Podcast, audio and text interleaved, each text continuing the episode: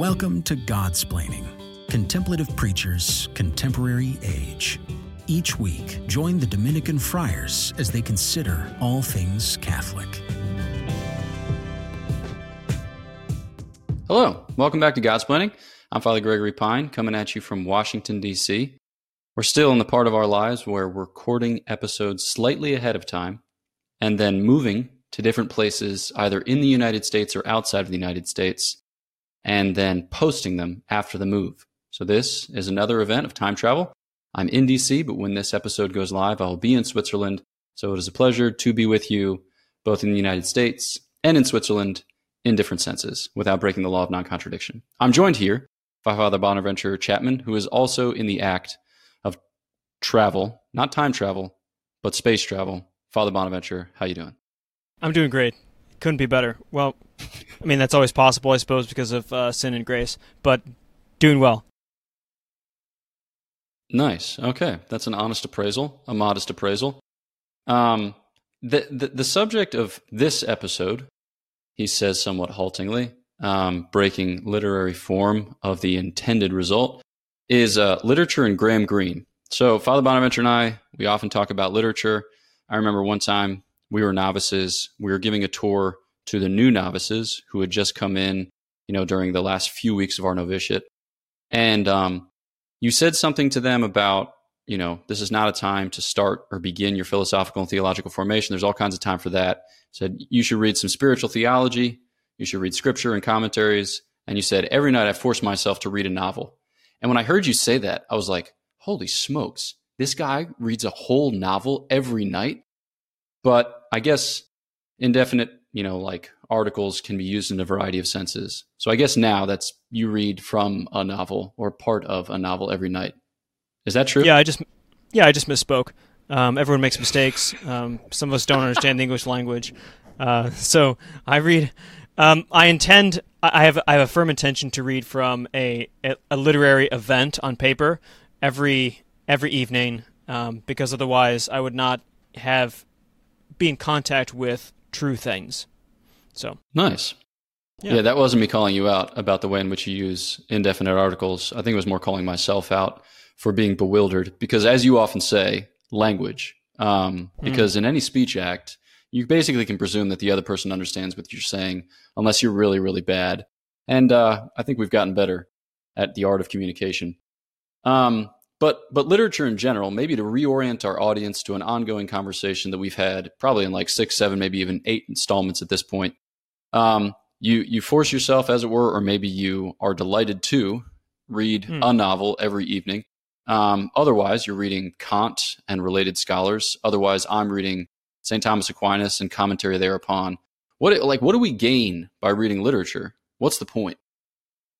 It's it seems the point is to get at the human condition from, we should say, uh, a lower altitude, it strikes me, one, and a different vantage point, two.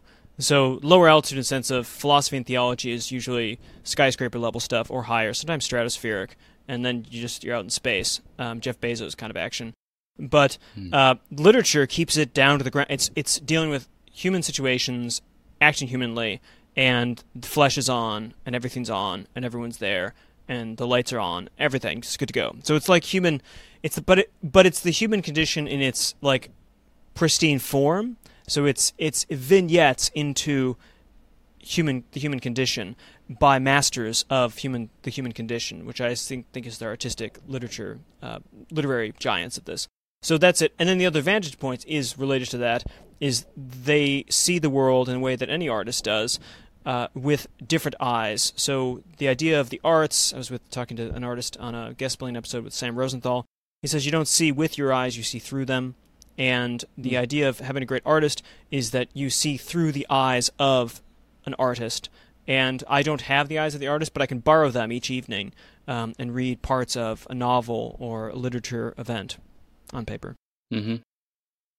I'm thinking about this recently too because, um, so I finish, you and I both finished another year of graduate school. It's your second, it's my first, but I'm weaker than you are because you're more committed to German idealism and all its accompanying virtues. Um, mm, and, and for a variety, well, whatever, we can debate this later. Um, you know, at a variety of points, I felt like I was just motivating, my, motivating myself on sheer willpower. Like I'd sit down at my desk, I'd think about the things that I had to do during the course of the day. I would feel terrible, and then I would start doing them. mm-hmm. um, yeah, and and you can win those battles, you know, from day it's to day love. to day. It's exactly yeah. It's called love slash duty slash the same thing. That's a joke, but also he's not joking. I am. True. Um, yes. Yeah, so so it, it, it takes an accumulated toll, or I suppose it takes a toll already connotes the fact that it's mm. accumulated. Uh, it takes a toll, and I, and I came to the end of this summer after having done like you know some TI conferences, and then we did Godsplaining retreat, which was sweet, and then I bopped around to a couple of other small things, and I got back home, and I looked at my work, and I was like, I I am very tired. Uh, no, thank you. And and I find it. What's that? Yeah, no, yeah. I work. No, thank you. Come back later. Yeah, exactly, exactly. Um, and the you know whatever. I thought I basically like this is why people take retreats. Um, in religious life, you're supposed to take a retreat once a year for like five, six, seven days. But like this is the point of a retreat. And for me, one of the places where I draw most sustenance, you know, after the manner of retreat, is from reading literature, uh, which is mm. strange because I don't often like spiritual theology, and that's not like an impious thing. Um, I just a lot of it doesn't click with me, or a lot of it I just don't feel fits the form of life that we've adopted, and so it feels like strangers from a strange land testifying to an alien planet where you might not be invited. Um, and so yeah, but but for whatever reason, when I read literature, I am restored, um, mm. or I'm just kind of like encouraged or re-energized yeah. in my humanity. So I've been reading well, novels I, for the past couple mm. days, which has been great. But yeah, you. Yeah, so I mean, I think part of this is, if I can make an analogy, which usually Father Jacob Bertrand hates these things, and I wish he was on this, so I could, he'd hate on this too. But literature, in a sense, it's it's like rejuvenating because you have a whole world in front of you, um, where we live most of our life. Like, um, what is what is uh, T.S. Eliot called? Like by spoons, teaspoons, or something. It's beautiful. Uh, I think it's in Prufrock. Um, uh, but it has a whole there's a whole world that you get to visit on so you can compass the whole thing and get a sense of the point of it um, and it's a bit like those little charles dickens statues that people put on their you know, christmas and they collect each one a piece and there's like a house and a tavern and there's people skating and such and it's something so trite and pathetic and, and cliched but at the same point you love it like when christmas comes out and people have these i just want to go to their house and stare at them because you've got a little like New England village, and it's not true, but it's it's they're real people, and there's so much having so much more joy and happiness and meaning than you are at that moment, and so you just you compass it. So I think literature gives you a vignette into the kind of good and non kitschy uh, Charles Dickens uh, porcelain villages. Nice. So speaking of porcelain villages, uh, the artist or the author for today's episode is one Graham Greene. And he's an author that many people have heard of, especially in Catholic circles. He's one of these 20th century British Catholic literary giants. So you'll hear him spoken of in the same conversation as people like Evelyn Waugh, for instance. Um, so Graham Greene lived from 1904 to 1991. His life spans almost the entirety of the 20th century. He's a convert to Catholicism, so he was received into the faith uh, in preparation for his marriage with his wife Vivian, um, to whom he remained married throughout the entirety of his life, or the entirety of his life after he got married, um, even despite certain marital difficulties because his wife refused to give him a divorce. Um, Graham Greene wrote over 20 novels, and we'll talk about those in what, what follows. But he's known especially as a kind of tortured Catholic soul. So, you know, all, all Catholic authors of the 20th century have their, um, I don't know, their, their, their liabilities, their flaws, their weaknesses. And um, yes, some of them are more evident than others. And I think Graham Greene's are probably most evident of all. So he's known to have had great struggles with the virtue of chastity, and uh, you know there are a variety of stories of his marital infidelity. One of which is somewhat famous, and it will lead us into our discussion of some of the themes that he broaches in his novels. So it's in the 1940s, and he is on pilgrimage with his mistress. You heard it right, folks. He's on pilgrimage with his mistress, one Catherine Walston. Uh, and they took the opportunity to hear Mass at San Giovanni Rotondo when Padre Pio was there as the celebrant. And uh, after the Mass, Padre Pio, having seen or understood, having had it revealed to him, whether by word of mouth or by the Lord directly, that Graham Greene was in attendance, Padre Pio invited him to visit with him after the Mass. Uh, but then Graham Greene passed up on the opportunity. And the quote attributed to him after this event is kind of terrifying. He says, I didn't want to change my life by meeting a saint. I felt that there was a good chance that he was one. mm-hmm. Yeah. So, posed with the opportunity of meeting a saint, he didn't pass up on it because it didn't fit into his schedule or because he would have had to travel too far. Nope, it was part of his schedule, and the man was right before him. He just feared that he might have to give up his sinful ways, which he preferred to a life of conversion. And here we go. So, Father Bonaventure, uh, I think that we're probably going to limit our conversation mostly to the Catholic novels of uh, of one mm-hmm. Graham Greene, but maybe just lead us a little bit into his literary work. Some some thoughts. Yeah. Um, so he's one of the. T- I mean, I so I I love Graham Greene. I I read him early and uh, in my career, I suppose. And um, he's one of the two novelists, two pieces of fiction that I actually uh, cried over. Uh, Heart of the Matter, I did, and so it's beautiful. Um, I can remember, yeah, I was out in Oregon actually when I was reading it. It's profound, and Graham Greene's. I think the sin and grace is what kind of the two engines you could say that, that drive him, and I think that's in that little story. It encapsulates uh, his his thematic power and engines of both these because he both understands his sinfulness uh, the fact that he, he, needs to change his life, that he's doing something wrong, right? Um, but he also understands grace because he knows that there's sanctity here. There's someone different, uh, Padre Pio. So you have both these, and that's kind of a tension that sits with with Graham Greene. And some people might think, well, he's he's kind of Lutheran in that way. He's you know simultaneously justified and sinner, but he's really more Augustinian.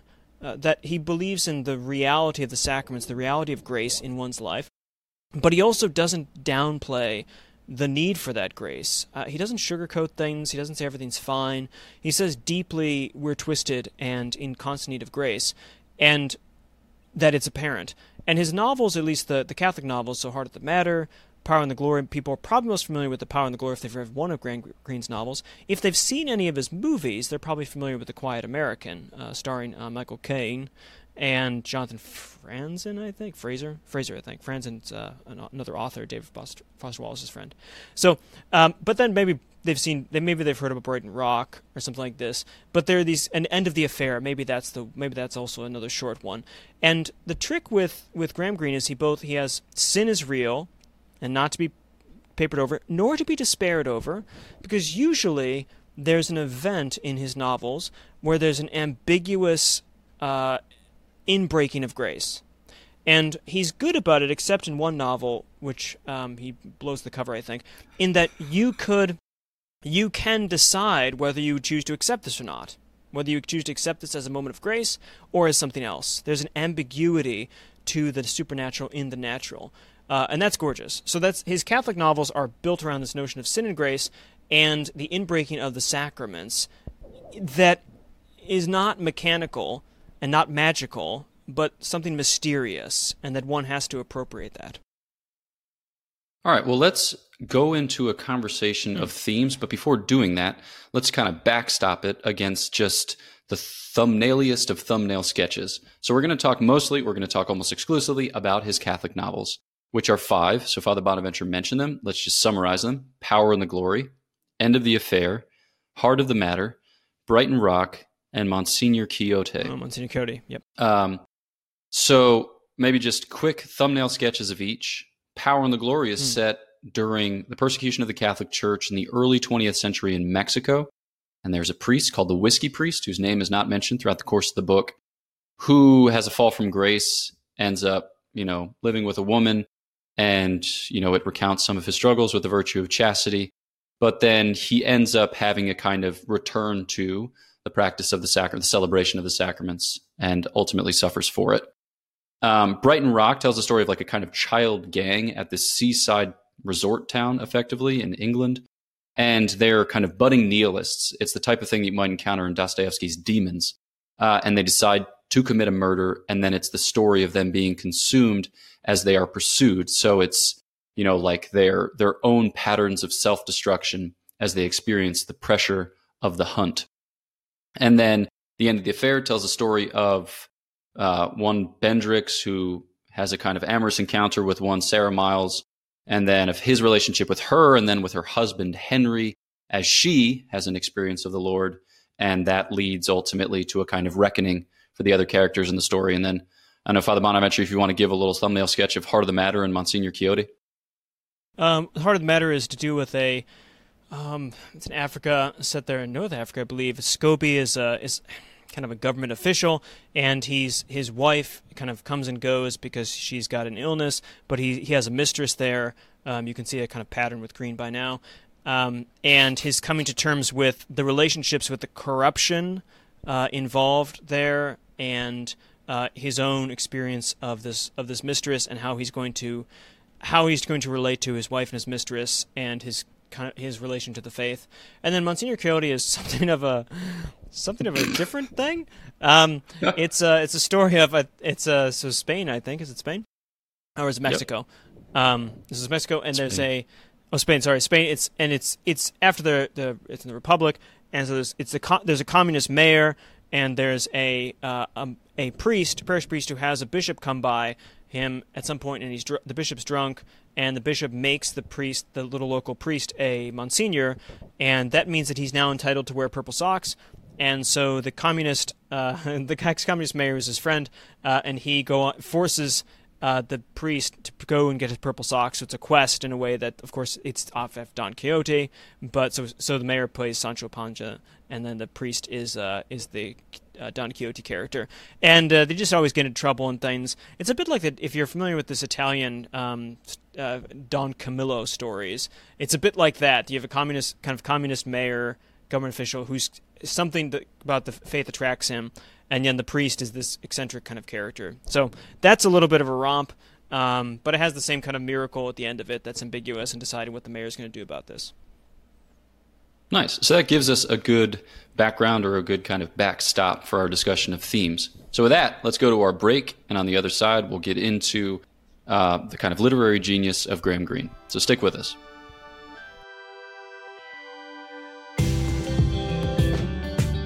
Listening to Godsplaining. Visit us at godsplaining.org to listen to our episodes, shop our store, and donate to our podcast. All gifts go to improving the podcast and bringing the gospel to more listeners. Thanks for your support.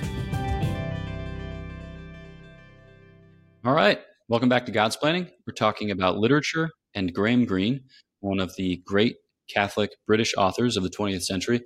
I suppose when you say the word great and follow it with a bunch of adjectives that might, um, I don't know, mitigate against the greatness. But that's okay in this particular instance because Britain is a great century. I mean, excuse me, it's a great locale for literature. 19th and 20th century British literature is kind of the height of the novelistic arts.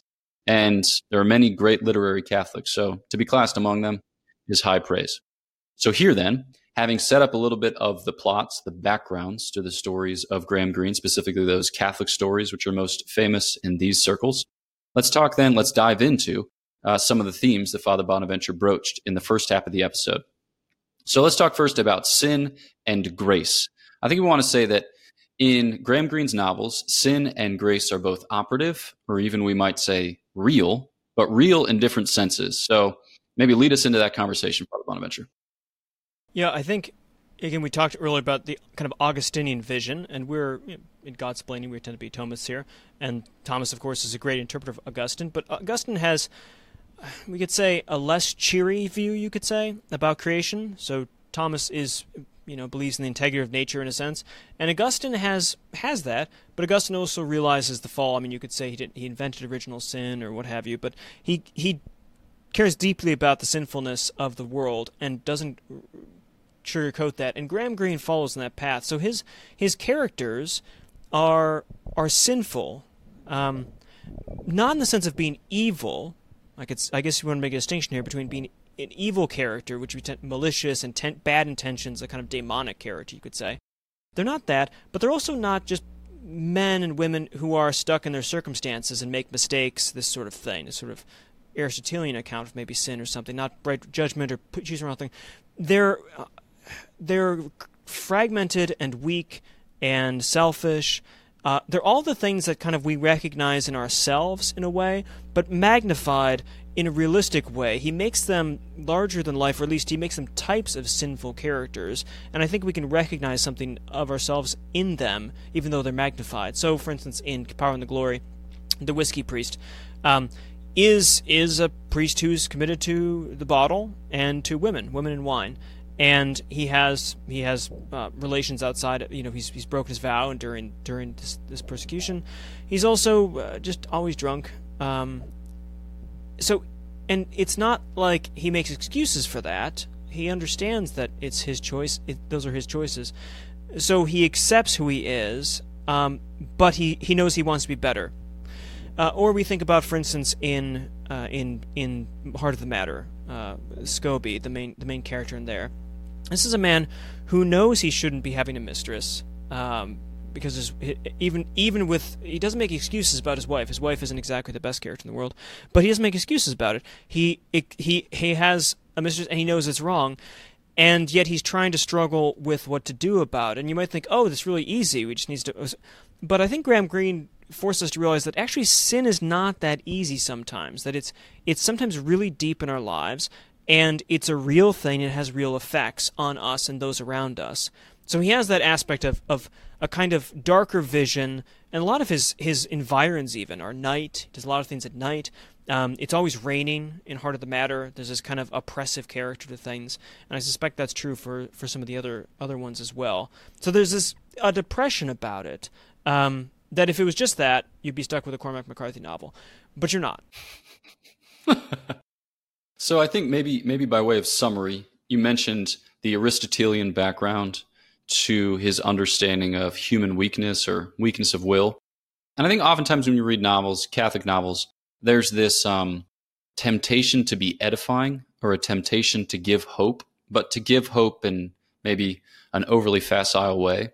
So if you think about it, you know, you've got virtuous people who know what's good and find it easy to do what's good. You've got continent people who know what's good, find it hard to do what's good, but eventually choose for it. You have incontinent people who know what's good and they struggle and they ultimately fail to do it. And then you got vicious people who know what's good, reject it wholly, and do easily and joyfully what is in fact evil. And I think a lot of a lot of Catholic authors try to show us the continent becoming virtuous, you know. Uh, but I think I think that um, Graham Greene is often showing the incontinent pitch between a kind of paper thin continence and a kind of I don't know dreadful viciousness. So there's mm-hmm. still a kind of ambivalence to human choice insofar as it it could go either way. But like you make this emphasis with his Augustinian bent, he sees all of humanity as basically pertaining to a massa damnata, slumping to perdition. And if one is plucked out of that that mass of clay, it is only by a kind of peculiar grace. So then, when it comes to talking about grace, mm. um, you'll you'll find some some authors talking about a kind of cheap grace. So I'm thinking here of like, for instance, Ernest Hemingway grew fatigued by the ends of stories, the ends of novels, because he found that they often cheapened the narrative. And so he himself just kind of ceased to finish those stories. This is especially clear in his short stories. Usually somebody like dies, and then that's at, I mean, that's true too of his novels. But there isn't an attempt to wrap mm. things up nicely mm. because he didn't want to cheapen the effect, the kind of narrative effect, the thematic effect of what he communicated. And certainly it cannot be said of Graham Greene that grace is bought cheaply. Uh, the currency there is the well, I should say the exchange on the currency is very steep indeed. So maybe talk a little bit about Graham Greene's sense of grace. How is it to be gained? How do we consent to and cooperate with it? Well, it has it has a again I said the difference between uh, and we'll, this is related to the sacraments too, but on a more general level, the, the mystery aspect. So grace is a mysterious presence in in his novels, and usually at certain points throughout, but especially at the end of the novel, there's an inbreaking, an event, or some kind of conversion or moment of decision. So grace grace in Graham Greene's novels are things that one responds to in a peculiar way and the character responds in a particular way and then the reader I take it is to be asked how he or she is to respond to this sort of thing. So in uh, in heart of the and, and, it's ambiguous again as I said. Um, grace because it's it's in a sense for him there's an existential kind of you can only understand the grace given to you so from the outside, there has this kind of it's well, it could just be random or something like this, a coincidence, or it could be that, and only the person knows. So in the heart of the matter, for instance, um, Scobie has is just involved in incredible corruption, involving, and, and then he's got the mistress situation, and at the end of it, he has this. He's committed this horrible crime against his his boy, um, but he has this this vision um, as he's as he is uh, falling dead. Um, he's he's committed he's he's taken some pills. To, spoiler alert.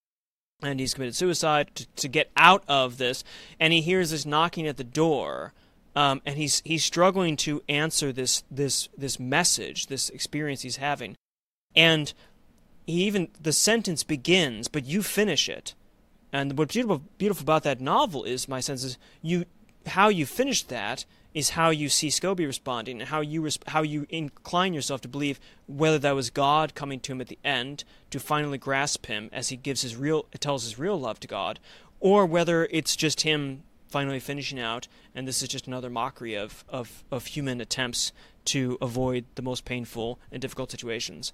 This happens at the end of uh, Monsignor Quixote in another way. His final Eucharist has this mystical quality to it that even the, gov- the, the mayor has to kind of recognize or, or sense. Um, same thing is a similar decision that has to be done in the in the end of the um, the whiskey priest. So in Power and Glory, I just mentioned quickly that in the end of the fair, in my in my judgment at least, um, it's the he misses the Graham Greene. Graham Greene misses Graham Greene because it's not ambiguous. Like you don't have any question about whether this was a hallucination or something. It's an absolute miracle, and it does convert the person, the, the again the, the the the man involved with with with the woman, um, but it does so through the kind of hammer, and it's maybe maybe in sort of Freudian sense, Graham Greene had to do this to show you what he's not doing in most things, because it that has the kind of cheap grace hammer blow to well if you don't accept it you just don't understand what you're doing. All of his other ones are not like that. That's my susp- i don't know if you feel the same way about the mysterious aspect that one has to accept and sub- the aspect about that.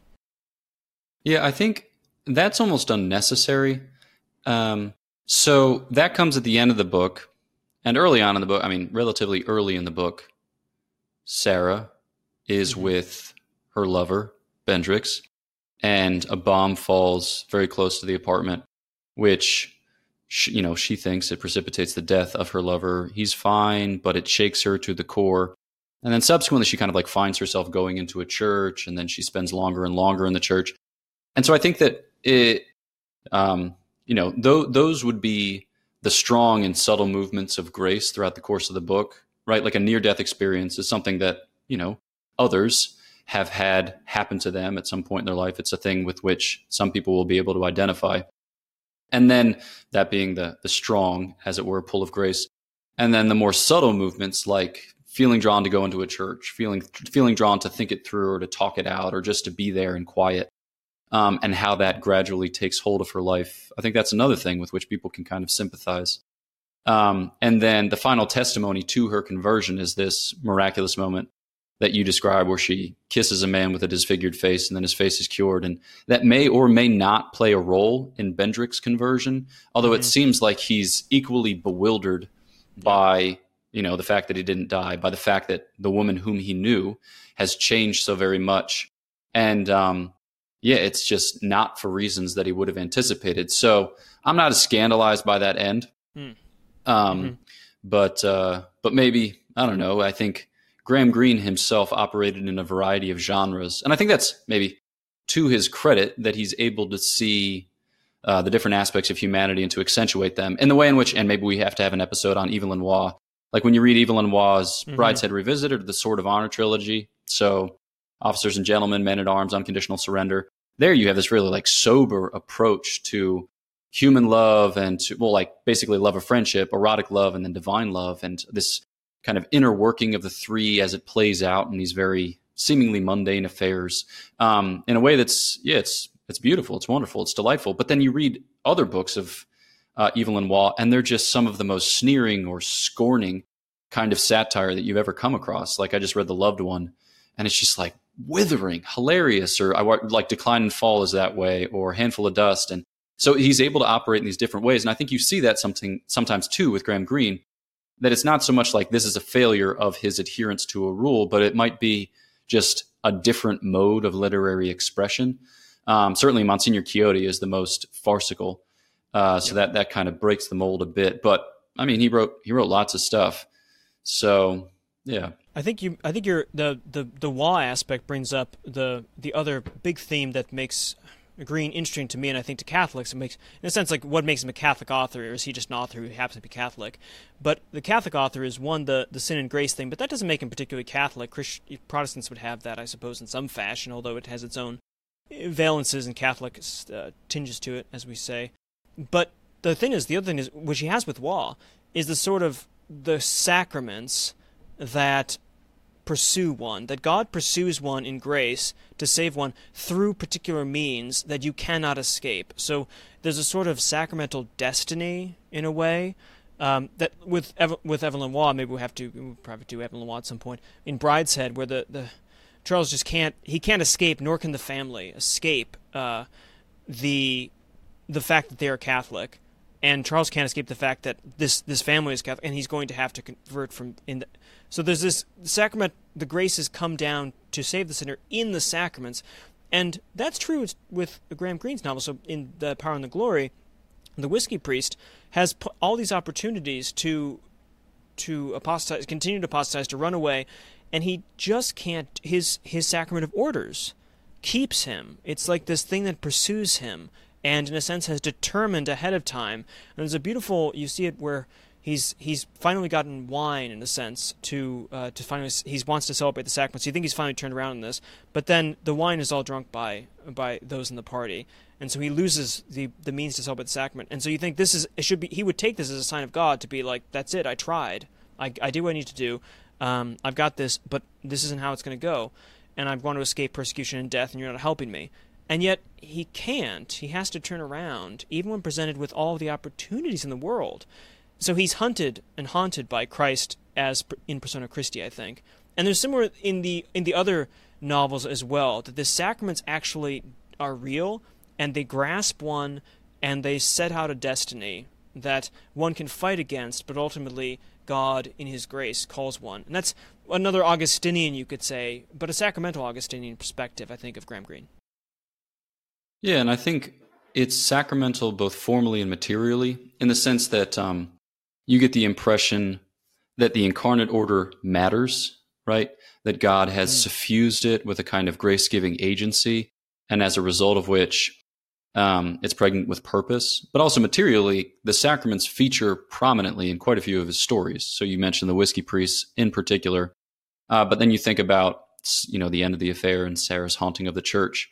Brighton Rock has a very potent um, confession scene at the end, and Heart of the Matter has a very, very bracing one at the beginning, where mm-hmm. you know Scobie goes to make a confession. He does not have firm purpose of amendment, and as a result of which, absolution is deferred, which for him is a kind of sign of his interior, well, paralysis. You know, the fact that sin has taken such a hold on his life that he can't even muster the desire to move beyond it which brings into stark contrast or kind of brings into relief that final scene of knocking at the mm. door. The question being like, is it the door of the heart? Is it the door of the confessional in a kind of way? But at the very least, if you take this sacramentally realistic approach, there's something that's going on that's deeper than the merely psychological. It's not just a thought that he's having. It's not just a heightened awareness to his own interior states. There's something that's that's changing. There's something that's moving. There's something that's imparting a kind of grace or transforming in a in a certain sense. And I think that's really powerful. Boom. Well, I think that we have come to the end of this here episode, at least time wise, um, if not content wise. So, um, yeah, Father Bonaventure, last thought about Graham Greene, a final commendation? Um, I think if you take him on the Augustinian vein, you don't worry so much about perhaps the despair in this because his his his his theme is a different tinge and it's a little darker to get at this more realistic and this more grace filled thing, but at the same time, um, he you know you don't want to overemphasize the the sinfulness of things and say oh we can't do anything better. So I think I think people need not worry. I think you need not be scared of him nor scandalized by him as much as we might think ourselves if we understand that he's doing this from a more Augustinian and darker route, and then of course remind ourselves about the sacrament of realism. So I think one could read Green, Greene with great Catholic profit, although um, there is a caution to be to be had there. As with any sin involved, look staring into darkness, it's always possible that it traps your eye. Yeah, yeah. and and you know he was he was accused by some of his contemporaries, including Evelyn Waugh and Hans Urs von Balthasar, mm-hmm. that his approach to sin and grace was not not not just Augustinian, but kind of beyond that, almost quietistic, or that yeah. he attributed too great of a mystique to his sinful characters, as it were. So, or that he's even a somewhat fatalistic or deterministic in his approach to these matters. So it's not to say that he's above reproach, and you know, you sometimes wonder when reading these stories, a lot of which have autobiographical elements, if he's not just working out um, the the torturous twists and turns of his own very wrung heart.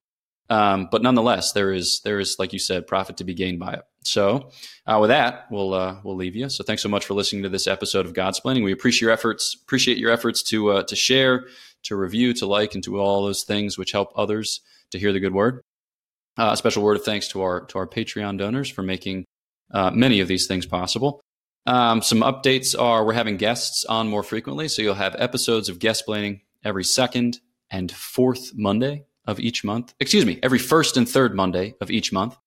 Uh, so look for uh, a Guestsplaining episode the first and third Monday of each month, beginning in September, and then uh, we'll have Livesplaining every second and fourth Friday of each month. So we'll try to stagger those things just to give you, um, you know, a measured pace, a measured uh, a measured pace of content. So the next uh, Livesplaining episode will be on Friday. Uh, let's see, that'd be August 27th at 3 p.m. Eastern Standard Time, and you can hop on YouTube and submit your questions, and we'll admit, we'll answer as many as we can, uh, given our rapid rate of speech. Um, so yes, our prayers are for you. Please pray for us, and we'll look forward to chatting with you next time on Godsplaining. Thanks for listening to Godsplaining, a work of the Dominican friars of the province of Saint Joseph. Follow us on Facebook, Twitter, and Instagram. Leave a review on your podcast app and visit us at godsplaining.org.